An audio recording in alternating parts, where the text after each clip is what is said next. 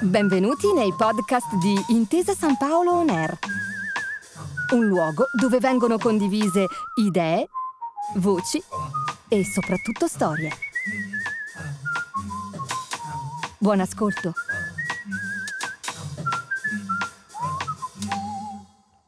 Transatlantico Duilio, tratta Napoli-New York, maggio del 1928. Nel salone da ballo un giovane conversa seduto con un signore in folti bianchi, barba e baffi. A un passo un altro giovane danza con punto con una dama, forse un po' distratta. Vige un'eleganza d'epoca, gli uomini in lucidi taxido, il tutto è testimoniato da una foto. La barba è di Joseph Töplitz, nato polacco numero uno della banca commerciale, allora principale holding industriale italiana. La direzione è la borsa di Wall Street, che lancerà le American Shares, le prime azioni americane della Comit, un grande passo di speranza. Il giovane a colloquio si chiama Raffaele Mattioli, braccio destro di Töplitz. Sarà di lì a poco e per i successivi 40 anni il banchiere italiano di maggior rilievo il danzerino e Giovanni Malagodi, primissimo dirigente Comit, a seguire politico antifascista e nel dopoguerra segretario del Partito Liberale Italiano, sigla che nulla dice ai più giovani fra i nostri ascoltatori, ma tanto può ricordare a chi abbia qualche anno politico di più in cascina.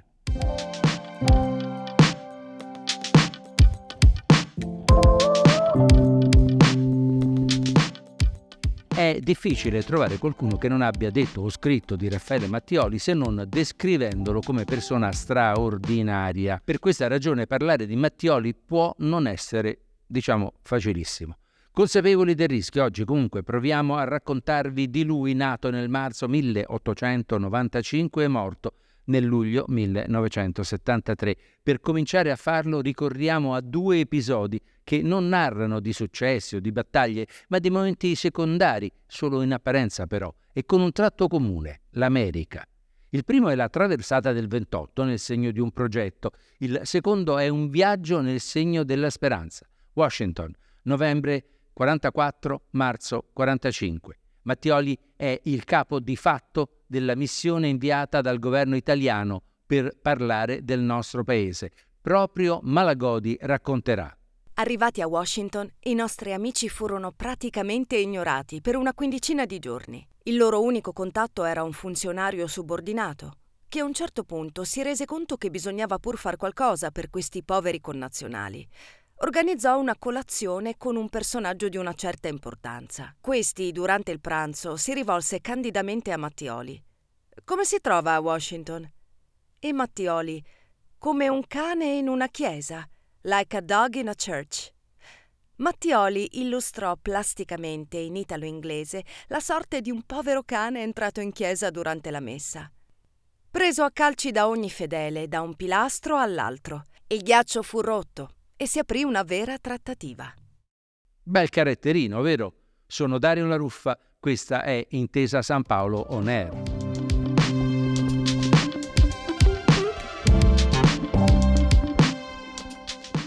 Raffaele Mattioli nasce a Vasto, famiglia piccolo piccolo borghese, si diploma ragioniere, università a Genova, volontario in guerra, ufficiale di fanteria, ferito, decorato, torna al fronte si laurea nel 1920 a 25 anni con tesi sulla stabilizzazione della moneta, insegna economia alla Bocconi. A 30 anni entra in Comit, braccio destro del numero uno Töplitz, la svolta della sua vita. Scalerà la banca passo dopo passo.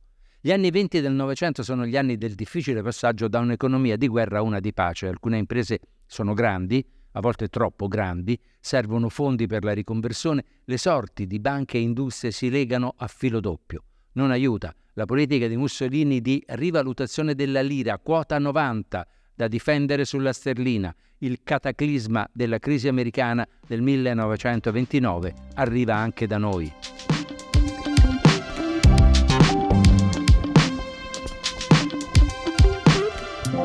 Marco Magnani dirige il Servizio Statistiche Economiche della Banca d'Italia. Ha scritto con Mimmo Franzinelli un libro su Beneduce, il finanziere di Mussolini. All'inizio degli anni 30 esplode la più grave crisi bancaria nella storia del nostro paese. Alla guida della Banca Commerciale Italiana siede l'ebreo di origini polacche Giuseppe Töplitz, banchiere valente ma poco gradito al regime. Il suo principale collaboratore è il 35enne Raffaele Mattioli. La Banca Commerciale Italiana è la più importante banca mista italiana, la più internazionalizzata. Controlla il 25% della grande industria italiana si è creata però fra banche e imprese del gruppo una mostruosa fratellanza siamese, la definizione di Mattioli stesso. La crisi travolge la Comit e le altre grandi banche miste, soprattutto il Credito Italiano, sospingendole sulla soglia della banca rotta. Evitare il tracollo di questo comparto cruciale dell'economia italiana è un obiettivo essenziale, anche perché le banche sono indebitate per importi enormi presso la Banca d'Italia, mettendo così a rischio la stabilità dello stesso istituto di emissione. Alberto Beneduce, il fiduciario finanziario di Mussolini, è l'uomo delegato dal Duce a condurre in porto questa operazione. Ha di fronte Raffaele Mattioli, che è chiamato da Töplitz a prospettare una soluzione che non penalizzi eccessivamente la banca. Alla vigilia di ogni santi del 1931 ha luogo una tempestosa riunione alla sede della Banca d'Italia tra il vertice della Comit, il governatore Azzolini e Beneduce.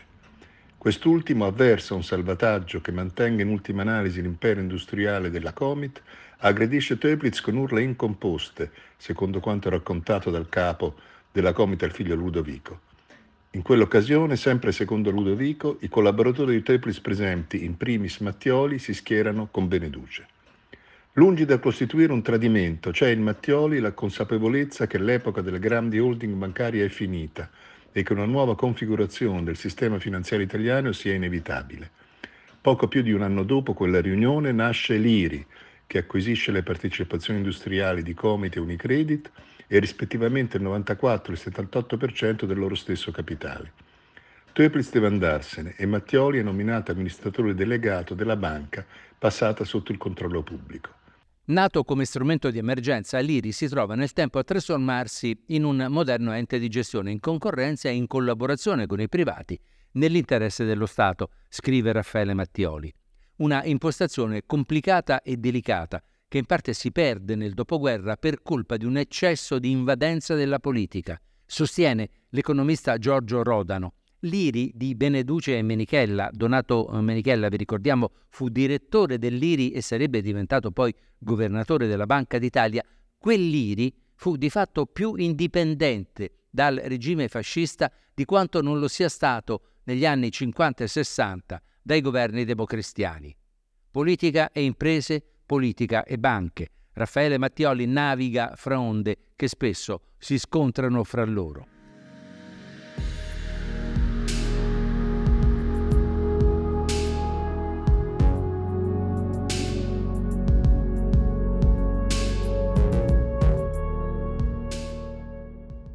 Raffaele Mattioli e la politica. Finita la guerra è a Fiume, distaccato al corpo di occupazione interalleata.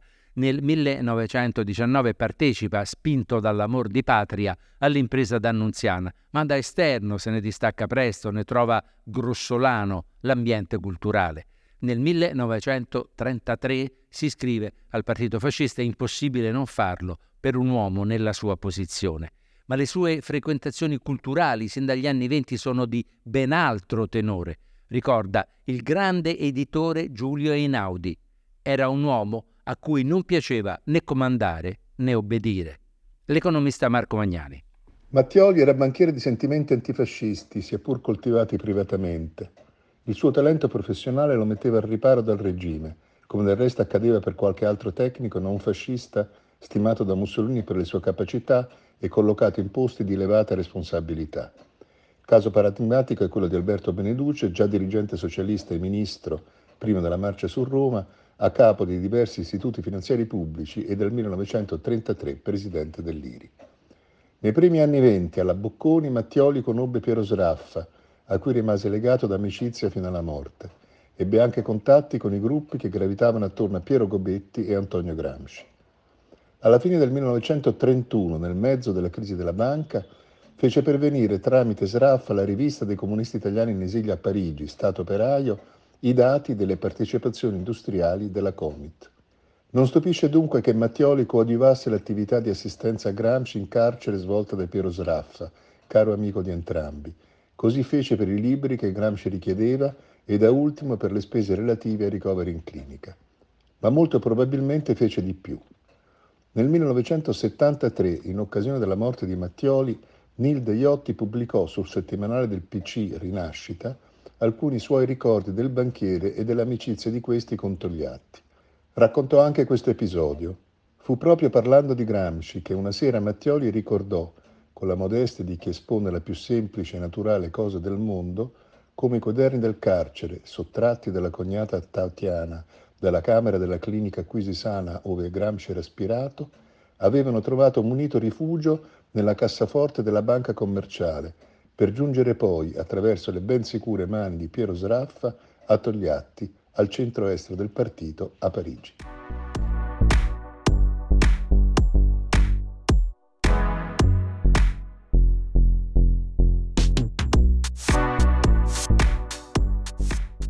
Vi diremo fra poco del sostegno della Comit alla battaglia contro le persecuzioni antisemite, un impegno che merita un'attenzione a sé.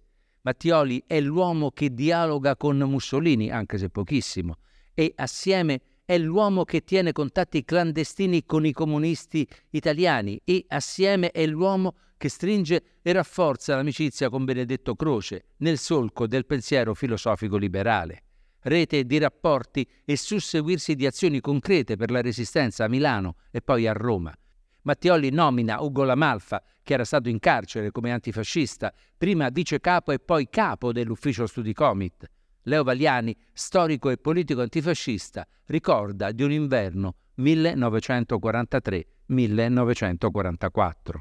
La sede della Comit a Milano è esposta in queste settimane a un via vai continuo. Tutto o quasi il terzo piano è trasformato in un ufficio di smistamento, di documenti falsi, di credenziali per le bande, di bigliettini che fissano appuntamenti al piano nobile, dove hanno gli uffici i direttori centrali. Franzi, Boffito, Radaeli ci prestano i loro locali per gli appuntamenti più riservati, ci procurano del denaro e ce lo nascondono.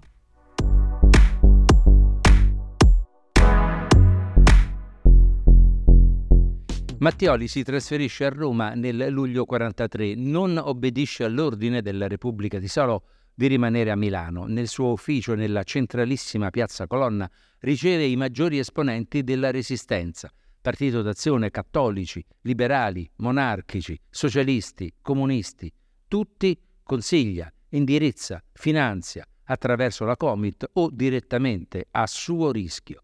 È un regolatore delle opposizioni. Pensa che si debbano superare i problemi del momento se si vuole formare la futura classe dirigente del paese. Nel contempo non trascura la gestione della banca, la difesa dalle insidie della guerra, dato che la deve mettere in salvo sia dalle minacciose spoliazioni tedesche, sia dal blocco delle sue partecipate estere da parte degli alleati. Politica ed economia.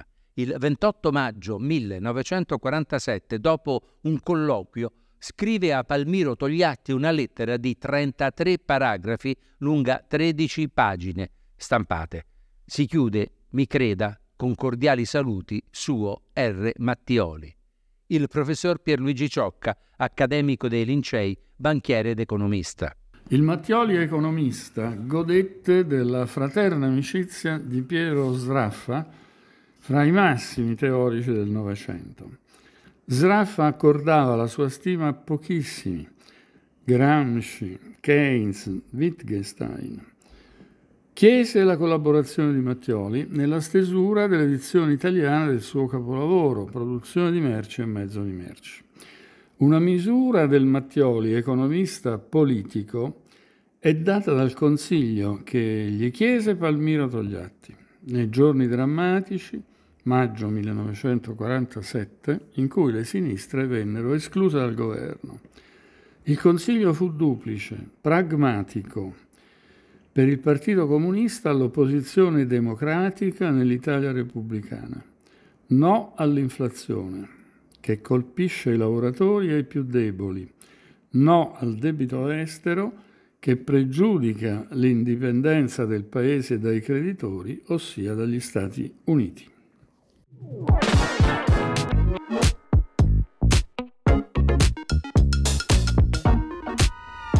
Sempre a proposito di comunisti, il politico Giorgio Amendola, amico di Mattioli come il padre Giovanni, svelò questo cerimoniale.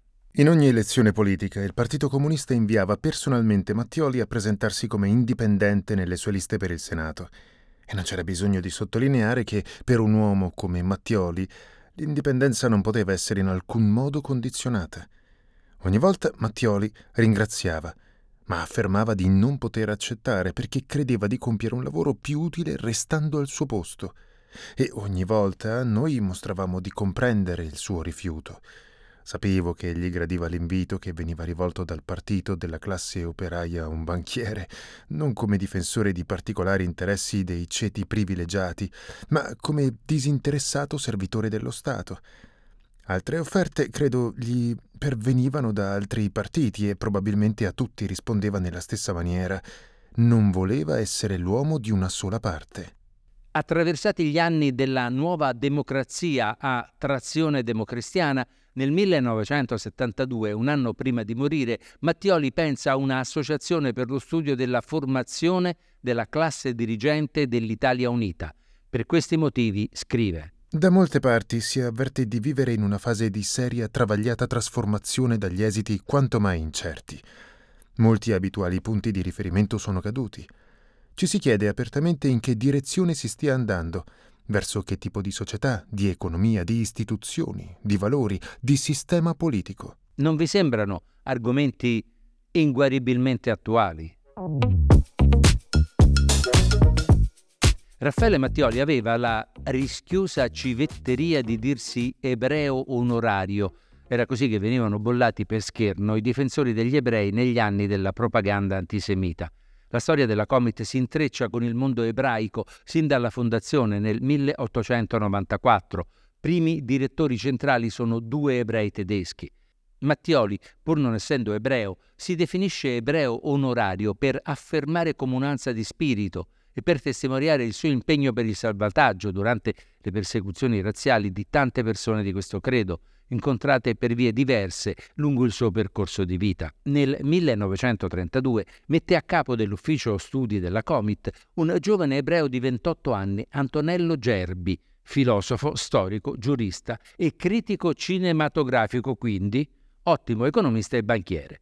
Mattioli si accorge prima di Gerbi stesso che la sua vita sta per essere stravolta dalle leggi razziali fasciste e per aiutarlo gioca d'anticipo nel 1938 lo manda a Lima a lavorare a un saggio sull'economia peruviana. Gerbi rimarrà in Perù sino al 1948.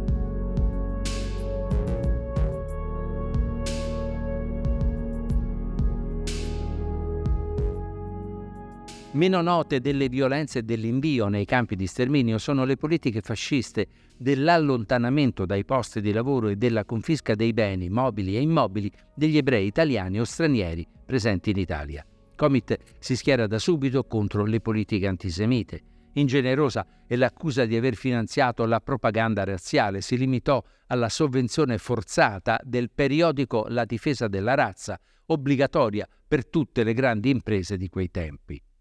Dal 1935 aiuta gli ebrei tedeschi in fuga, perseguitati in patria dai nazisti, a venire con i loro beni in Italia, ma è un respirare di breve durata. Dal 1938, l'anno delle leggi razziali di Mussolini, Mattioli e Comit nascondono ebrei, li mandano oltreoceano e, venuta meno questa possibilità dal 1940, con l'entrata in guerra dell'Italia, li dirigono oltre la frontiera con la Svizzera. Si trovano mille cavilli, invece di licenziarli, come imposto dalla legge, si mandano gli ebrei in pensione, anche solo dopo dieci anni di servizio, spesso con la tacita tolleranza dei sindacati fascisti.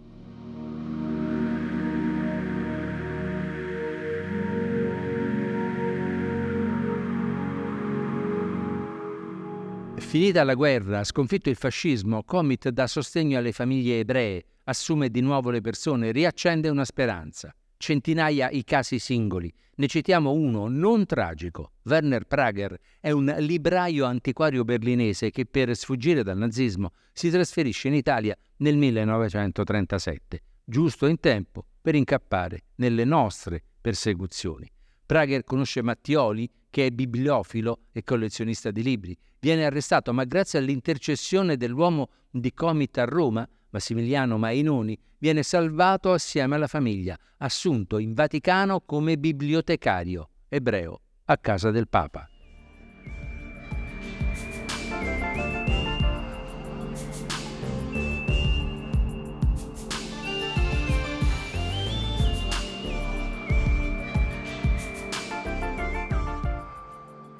Non mi sfugge e non vi sfugge che eh, Raffaele Mattioli fu prima di tutto il resto un banchiere e del banchiere torneremo presto a occuparci.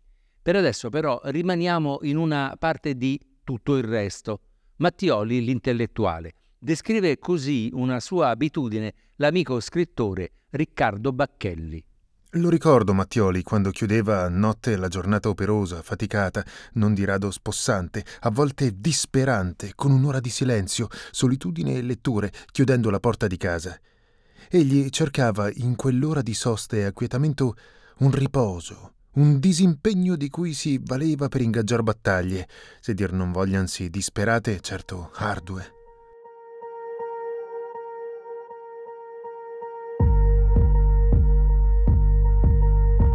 Un mecenate, ma non uguale al banchiere mecenate, perché all'arte, alla cultura non chiese mai nulla in cambio. Il rapporto con Croce, la casa editrice Ricciardi che salvò e rilanciò, la filosofia che verificava fra gente di ogni rango ogni giorno, la lingua, la letteratura, il bibliofilo, scatena i direttori comit alla ricerca e all'acquisto di libri antichi, i libri, la vera grande passione dei Mattioli. È stato scritto l'elenco degli episodi sarebbe insufficiente, solo lungo. Il professor Pierluigi Ciocca. Del Mattioli grande intellettuale, accanto al letterato finissimo, al sodale di Benedetto Croce, va apprezzata la sua cultura storica. Della storia d'Italia lo appassionò in particolare la questione della classe dirigente, la qualità del ceto a cui era affidata la gestione degli affari del paese. Molto sarebbe dipeso dal livello che gli appariva basso di quanti quel ceto costituivano, come egli diceva, cito, al governo e all'opposizione, nel Parlamento e fuori di esso, muovendosi in una sfera ufficiale, ovvero entro spazi propri ed autonomi o addirittura alternativi. Fine della citazione. La questione è cruciale, forse oggi non meno di allora. Renato Gottuso è autore di uno dei pochi ritratti del banchiere, di lunga durata la frequentazione con Giorgio Morandi tramite Bacchelli. Giacomo Manzù è l'autore del monumento funebre voluto da Mattioli, statua né maschile né femminile, posta nell'abbazia cistercense di Chiaravalle, dove il banchiere è sepolto. Barbara Costa, direttrice dell'archivio storico Intesa San Paolo. Siamo di fronte a una personalità difficilmente classificabile, di cui ci colpisce la profonda coerenza e l'unitarietà del suo sistema di idee e di valori.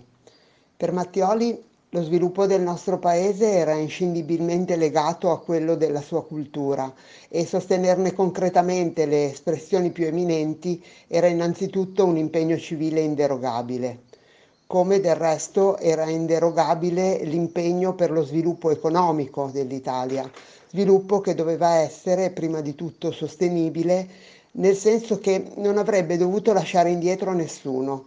E a questo proposito eh, penso alle riflessioni sull'irrisolta questione meridionale. Lo guidava l'imperativo illuministico di perseguire la maggiore felicità divisa nel maggior numero, a questo si aggiunge un'altra pietra miliare della sua riflessione, che si ritrova nelle parole che l'amato Manzoni fece pronunciare al cardinale Borromeo. Non si può godere di vera autorità se non si rende servigio agli altri. Ecco, a mio parere è questa la lezione che non dovremmo dimenticare e che Mattioli ci ha lasciato nei suoi tanti scritti e nei carteggi. Un'eredità anche documentaria di eccezionale valore. Parlando dell'intersecarsi di Mattioli con la politica qualche minuto fa, Pierluigi Ciocca ci ha raccontato del rapporto con Sraffa che gli fu tramite verso Palmiro Togliatti. Sraffa, l'amico di una vita, chiese a Mattioli conforto nella stesura del testo produzione di merci a mezzo di merci, saggio del 1960 che scosse le fondamenta del pensiero liberista e marginalista, al tempo era prevalente. A testimonianza della qualità del loro rapporto vi propongo queste righe tratte da un botta e risposta fra i due, data 11 maggio 60. Mattioli manda un telegramma, Sraffa risponde a strettissimo giro con un biglietto su carta intestata Trinity College Cambridge. L'argomento è la proposta di un sottotitolo per il libro del grande accademico. Mattioli. Propongo testo seguente. La teoria degli economisti classici ripresa e sviluppata come base per una critica della teoria marginale. Affettuosamente, Raffaele. Sraffa, carissimo, grazie del tuo telegramma. Ma proprio non va bene mettere la teoria marginale, di cui quasi non si parla nel libro, così in vetrina. E i classici rompono i coglioni. Abbracci, Piero. La frase di Sraffa sui teorici classici dell'economia è testuale.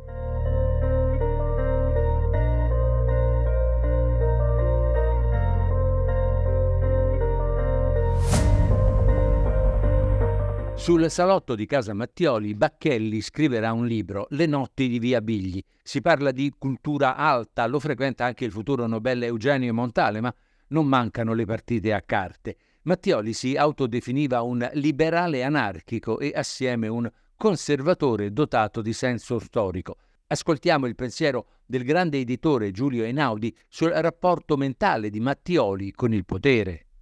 Rapporto col potere di assoluta autonomia. Era un uomo che ha svolto un ruolo fondamentale nella vita politica, economica e culturale del nostro paese, pur restandone sempre appartato. Un abruzzese napoletano che dava a tutti del tu dal centro di questa banca, che era al centro del potere finanziario, politico, culturale. Precursore di un uomo d'affari europeo che ancora non c'è, che diceva che il bilancio di uno Stato o di un'azienda deve essere letto come una poesia, perché non è solo specchio di una situazione, ma è realtà viva. D'altronde, Mattioli descrive il mestiere del banchiere così fatto con coscienza, costa fatica e patemi, discernimento e coraggio, entusiasmo e nervi a posto. Senza questo assurdo conglomerato di affetti e qualità contraddittorie, senza questo ottimismo di fatto e non di umore, si diventa burocrati. E l'esercizio del credito non è attività burocratica. La nostra è un'attività pratica puramente intellettuale, mediatrice e conciliatrice di un'astrazione di ordine meccanico con una concretezza di ordine biologico.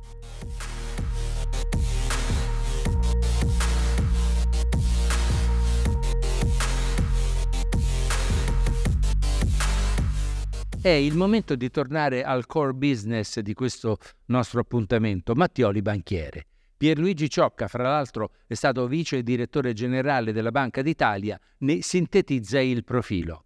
Raffaele Mattioli fu economista, intellettuale, politico, ma soprattutto fu un grande banchiere.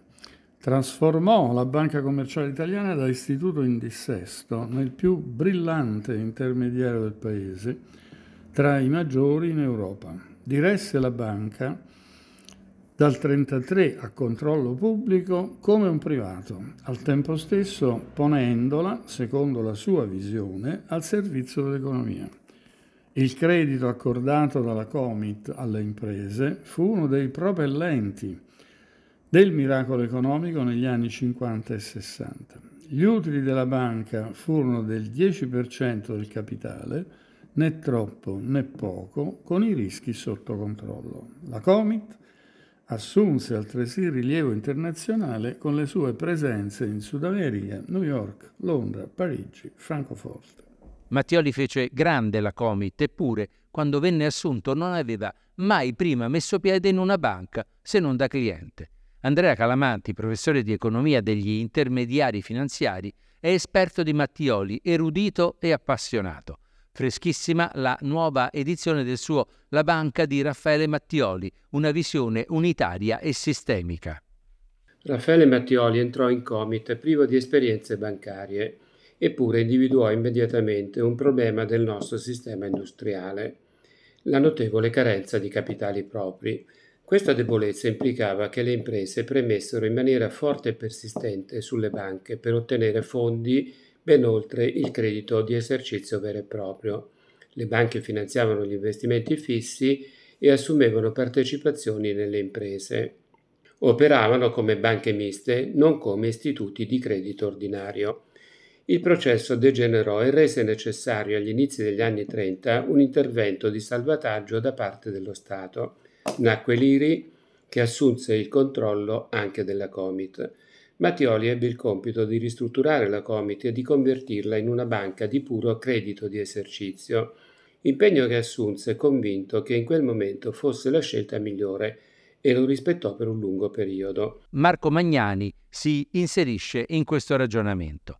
Nel 1936, con la legge bancaria, concepita in gran parte da Beneduce non senza aver richiesto i pareri di Mattioli, viene sancita la separazione fra banca e industria. Nel nuovo assetto bancario Mattioli sarà uno dei protagonisti assoluti, non solo come capo della Comit. Nel tempo rivede in pensiero e azione l'atteggiamento verso il rapporto fra banca e impresa, adeguandolo ai tempi che cambiano.